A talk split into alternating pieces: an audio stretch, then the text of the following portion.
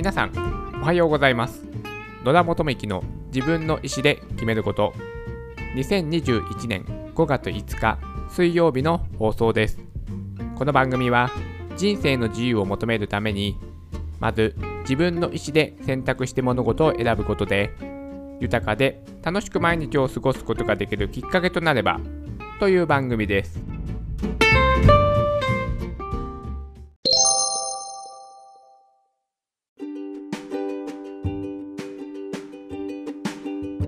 週水曜日は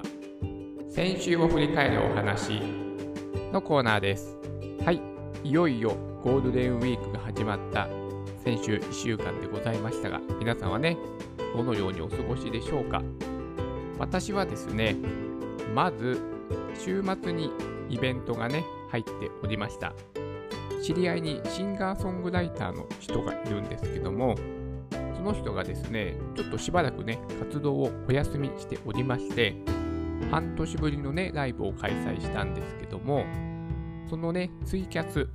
これのライブ配信のねお手伝いをさせていただきました。ちょっとね私個人的にですねちょっと試したいことがあってそれもちょっとね実験的にね試させてもいただきました。そのね彼のファンの方たちもこのライブをね楽しみにしててくれていたようでね待ってましたっていうような感じでですねまあ温かい雰囲気。会場はですねあの少人数でねあのやりました。このね、まあ、今緊急事態宣言も発令されておる中ですのでまあリアルな会場とオンラインをつないで、まあ、いわゆるハイブリッド開催のお手伝いをねさせていただきました。次に金婚西野と学ぶ仮想通貨勉強会。というものに参加をしました。これはですね、キングコング西野さん、あのオンラインサロンでは西野昭弘エンタメ研究所を運営している、まあ、西野さんが開催しているオンラインサロンの企画のイベントでしたね。はい。これがですね、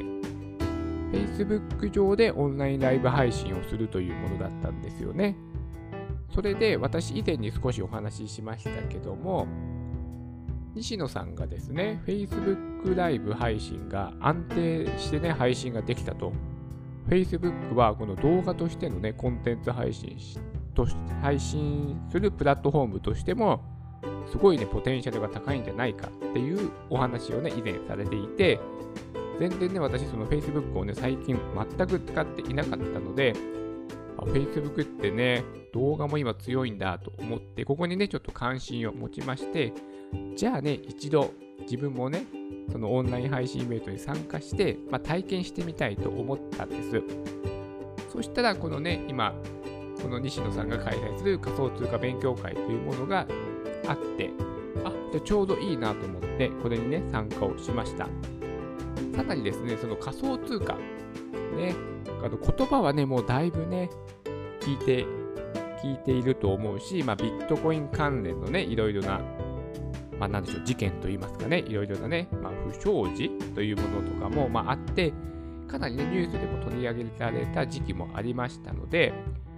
まあ、仮想通貨イコールビットコインみたいなね、イメージを、私は本当ね、そういったイメージを持ってるんですよ。本当に知識がなくて。というね、私みたいなね、知識、浅い、浅い知識の人がね、まあ多いんじゃないかなと思ってもいたので、あ、ちょっとね、ビットコイン勉強したいなと思って、まあそのね、自分の中のね、需要がすごくマッチしたので、今回ね、参加させていただきました。はい。あのですね、本当にあの初心者向けの勉強会でしたので、まあ私にとってはね、とても分かりやすい、えー、話の内容ではあったのですが、でもなかなかね、なかなかつかみきれないですね。腹落ちが全然しなくて、ビットコイン、ちょっとね、まだまだ勉強が必要かなと思いました。本当にね、私、基本的なことから理解していなくて、そのビットコインというものが、いわゆるね、通貨の単位だということがですね、私、初めて知りました。いわゆる仮想通貨というものがあって、その中のビットコインというのは、一つの単価に過ぎない。まあ、今の現実のお金の話だったら、これが円であったり、アメリカドルであったり、とかいった感じでですね、単位だというものだったんですね、ビットコイン。え、そうなんだと思って、全然知らなかったなっていうことと、今はこのね、仮想通貨っていう言葉が、えっと、法律的に正式な呼び名が決まりまして、今はね、暗号資産というふうに呼ばれるそうです。これが法律で定められた正式な呼び名になったそうです。暗号資産。仮想通貨の仮想だとなんか存在しないもののように感じますよね。なので、だからこれが詐欺なんじゃないか、怪しい話じゃないかっていうものが、やっぱり私も含めてね、まだまだ根強いと思うんですよね。だからそういったね、まあ、誤解を解くためとかもね、まあ多分あったのかもしれません。今は暗号資産というものに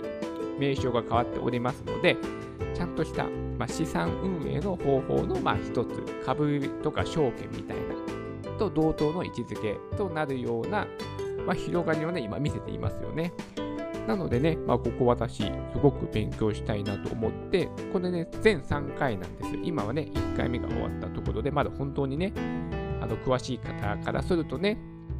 触りの部分、うん、だと思います。あとはですね、ビットコインを開発したのが謎の人物、かっこサトシ仲本さんっていうね、人らしいんです。ということは日本人が作ったの？これ。というふうようなこともね、お話しされていたりとか、謎の人ってすごくないですか？開発者が誰だかわからないっていうですね、ものとか、まあ、そのブロックチェーンとの仕組みというのがね、なかなかこの理解がね、難しいんですよね。その情報が、まあ、チェーン、ブロックのチェーンとして、すべての情報が、まあ、呪術つなぎでつながっているんですって。で、それを、その、なんでしょう、例えば、えーと、株とかだったら何々証券所っていうものがあってそこの証券所が管理をするじゃないですか。管理監視？か監視。をしてると思うんですけどもこのビットコインという世界、えー、暗号資産、うん。えーと、もうちょっと広い枠で言うと、え、ブロックチェーンか。ビットコインが、えーとブロックチェーンの中の枠組みの中に仮想通貨というものがあって、仮想通貨の枠組みの中に、まあ、ビットコインとかいろいろな単位があるというもので、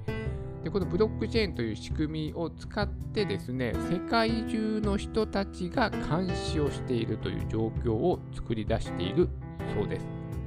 その一つの、まあ、組織だけではなくて、いろいろな世界中の人、あ、人じゃない、組織、または個人もね、なんか参加をできるそうです。あのやろうと思えば。でも個人が参加するのはコストがかかりすぎて、まあ実質メリットがないので、まあ、個人の参加はなかなかないだろうというような見解ですけども、まあ、とにかくですね、世界中の人たちが監視をしているので、ここで不正を行うのは極めて不可能、技術的には、というものになっているので、かなり堅牢な、あのシステム自体は堅牢なものだそうです。じゃあなんでね、情報漏洩とかね、出てしまったというのは、やっぱり、やっぱり、どこのね、あれもそうなんですよね。あの、コンピューターのセキュリティというのは、結局はですね、人的なんですよね。人のミスによって情報が漏れてしまうというものなので、その、まあ、コンピューターしっかりこのブロックチェーンのね、あインターネットか、インターネットのウェブサービスとかの仕組みしかり、このブロックチェーンの仕組みしかり、あのプログラムのシステム自体のはとてもね、セキュリティ上堅牢なものではあるが、やっぱりですね、扱うのは人間ですので、ここでね、情報が漏れてしまう、情報を持ち出してしまうとかですね、まあ、あの、ちょっと悪さをするね、人が出てきたりとかして、情報がね、まあ、漏れてしまったりとか、まあ、パスワードが漏れてしまうっていうのが一番の問題ですよね。まあ、こういったことが起きてしまうというものは、まあ、人間が使う側が人間であるがための、まあね、消えることがないね、ゼロにはできない問題かなというお話もちょっと交えながら、まあ、ブロックチェーン、まあえーと、暗号資産とは何ぞやというね、お話を聞かせていただきました。はい。えっ、ー、とね、とてもね、あの、噛み砕いてね、お話をしてくれてていたのはとてもね、お話を聞いててわかるのですが、何分ですね、こちら側のね、ちょっと理解力がやっぱりそもそも低いので、なかなかね、ちょっと私もね、あの、もうちょっとね、個人的にね、あの、勉強しないといけないなということも思いました。それで私ね、あの、個人的にはですね、あの、NFT、非代替性トークンというものの方にあの興味がすごくありまして、これはですね、AR3 兄弟の川田さんがですね、とあるラジオ番組でもね、ちょっとね、お話をしていて、あ、今そこまで進んでるんだなというふうなことをね、最近思ったんですよ。その FNT 大非大改正トークンという話はね、自分も個人的にちょっと前からね、あのー、情報を、まあ、聞いていてあ、そういった技術ができてるなんてすごいなと思ったんですよ。でもね、ここにね、やっぱちょっと価値がね、あの世界でね、もうちょっと浸透していくと、すごいことだと思いますよね。今はそのネットにある情報って、まあ実質、あの、取り放題というか、全然無償でね、まあもっと踏み込んだこと言うと、著作権を無視して、あの、二次利用とかしてますよね。まあ YouTube しかりとか、まあ画像なんかはね、特にそうですし、あの、まあ個人的に利用している方もいれば、まあ、ちょっと商業的に利用する人もいたりとかいて、なかなかここのルール、ルールを守る、ルールはあったとしてもルールを守るということの、まあ、モラルといいますかね、そういったところはなかなかね、あのうまくいっていない状況でもあるし、そこを監視するのがやっぱり難しいというのがね、まあ、技術的にはあったんでしょうけども、今後はね、この F、NFT ね、が普及していくと、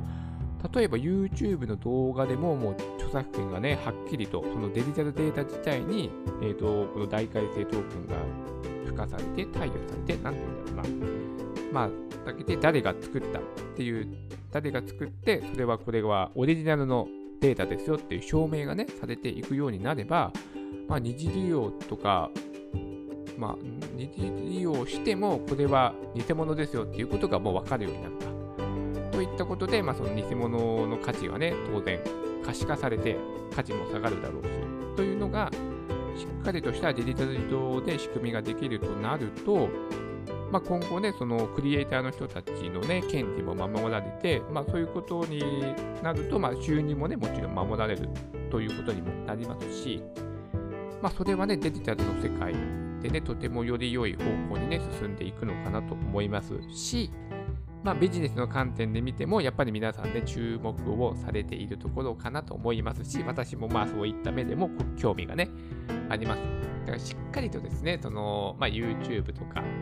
えー、なんだ、SNS とか、あとは、まあ、画像とかブログとかもそうなんですかね。ということがちゃんと著作権が誰なのかっていうことがちゃんとデジタル証明として付加されて、それが誰でも確認される状態にあればね、これはオリジナル、これはあの複製された偽物ですっていうものがもう分かるようになれば、これはね、結構素晴らしい世界がね、待っていそうなね、予感はね、しますよね。はい。なのでね、FNT 非大改正トークン、私もね、まだ全然分かっていないので、ここはちょっとね、え深掘りして勉強したいのと、このね、あの、えっと、キングコング西野さんの、この今今やってる仮想通貨勉強会も3回目で、この FNT にちょっと触れるというね、アナアナウンスがあったので、まあ、それもね、ちょっと楽しみにしております。はい。えー、先週1週間はね、まあ、あとこんな感じですかね、プライベート。あとは自分の仕事ではですね、最近ちょっと社会じゃないや、会社のね、ウェブサイトをちょっと私いじり出していますっていう感じでですね、久しぶりに HTML と、え、CSS、まあ、いわゆるあのマークアップ言語を使ってね、まあ、まあ、なんでしょうね、プログラミングというのか言わないのかっていう論争はありますが、まあね、プログラミング的なことをね、最近やっているので、ー、ちょっとね、なんか久しぶりに書いてすごく忘れてるなっていうね、ことをね、思っておりまして、まあ、多分に漏れず、あの、ググりながらね、いろいろ作業しておりますが、やっぱりね、なんか、ものづくりってやっぱ楽しいなと思います。まあ、そのね、現物、リアルなものを作るのもしっかり、まあ、デジタル上でね、まあ、いわゆる形のないものではありますけども、それもね、ものづくりでありますから、まあそういったね、楽しさをね、ちょっとね、まあ味わいながら、まあね、楽しんでおります。はい。で、私はね、あの、ゴールデンウィーク、すごくね、巣ごもりをしております。はい。もうね、イベントもね、中止になったりとか、ね、アルコール出す飲食店は休んでくれとか言ってますからね、もうなんか面白くないですよね、外に出歩くのがね。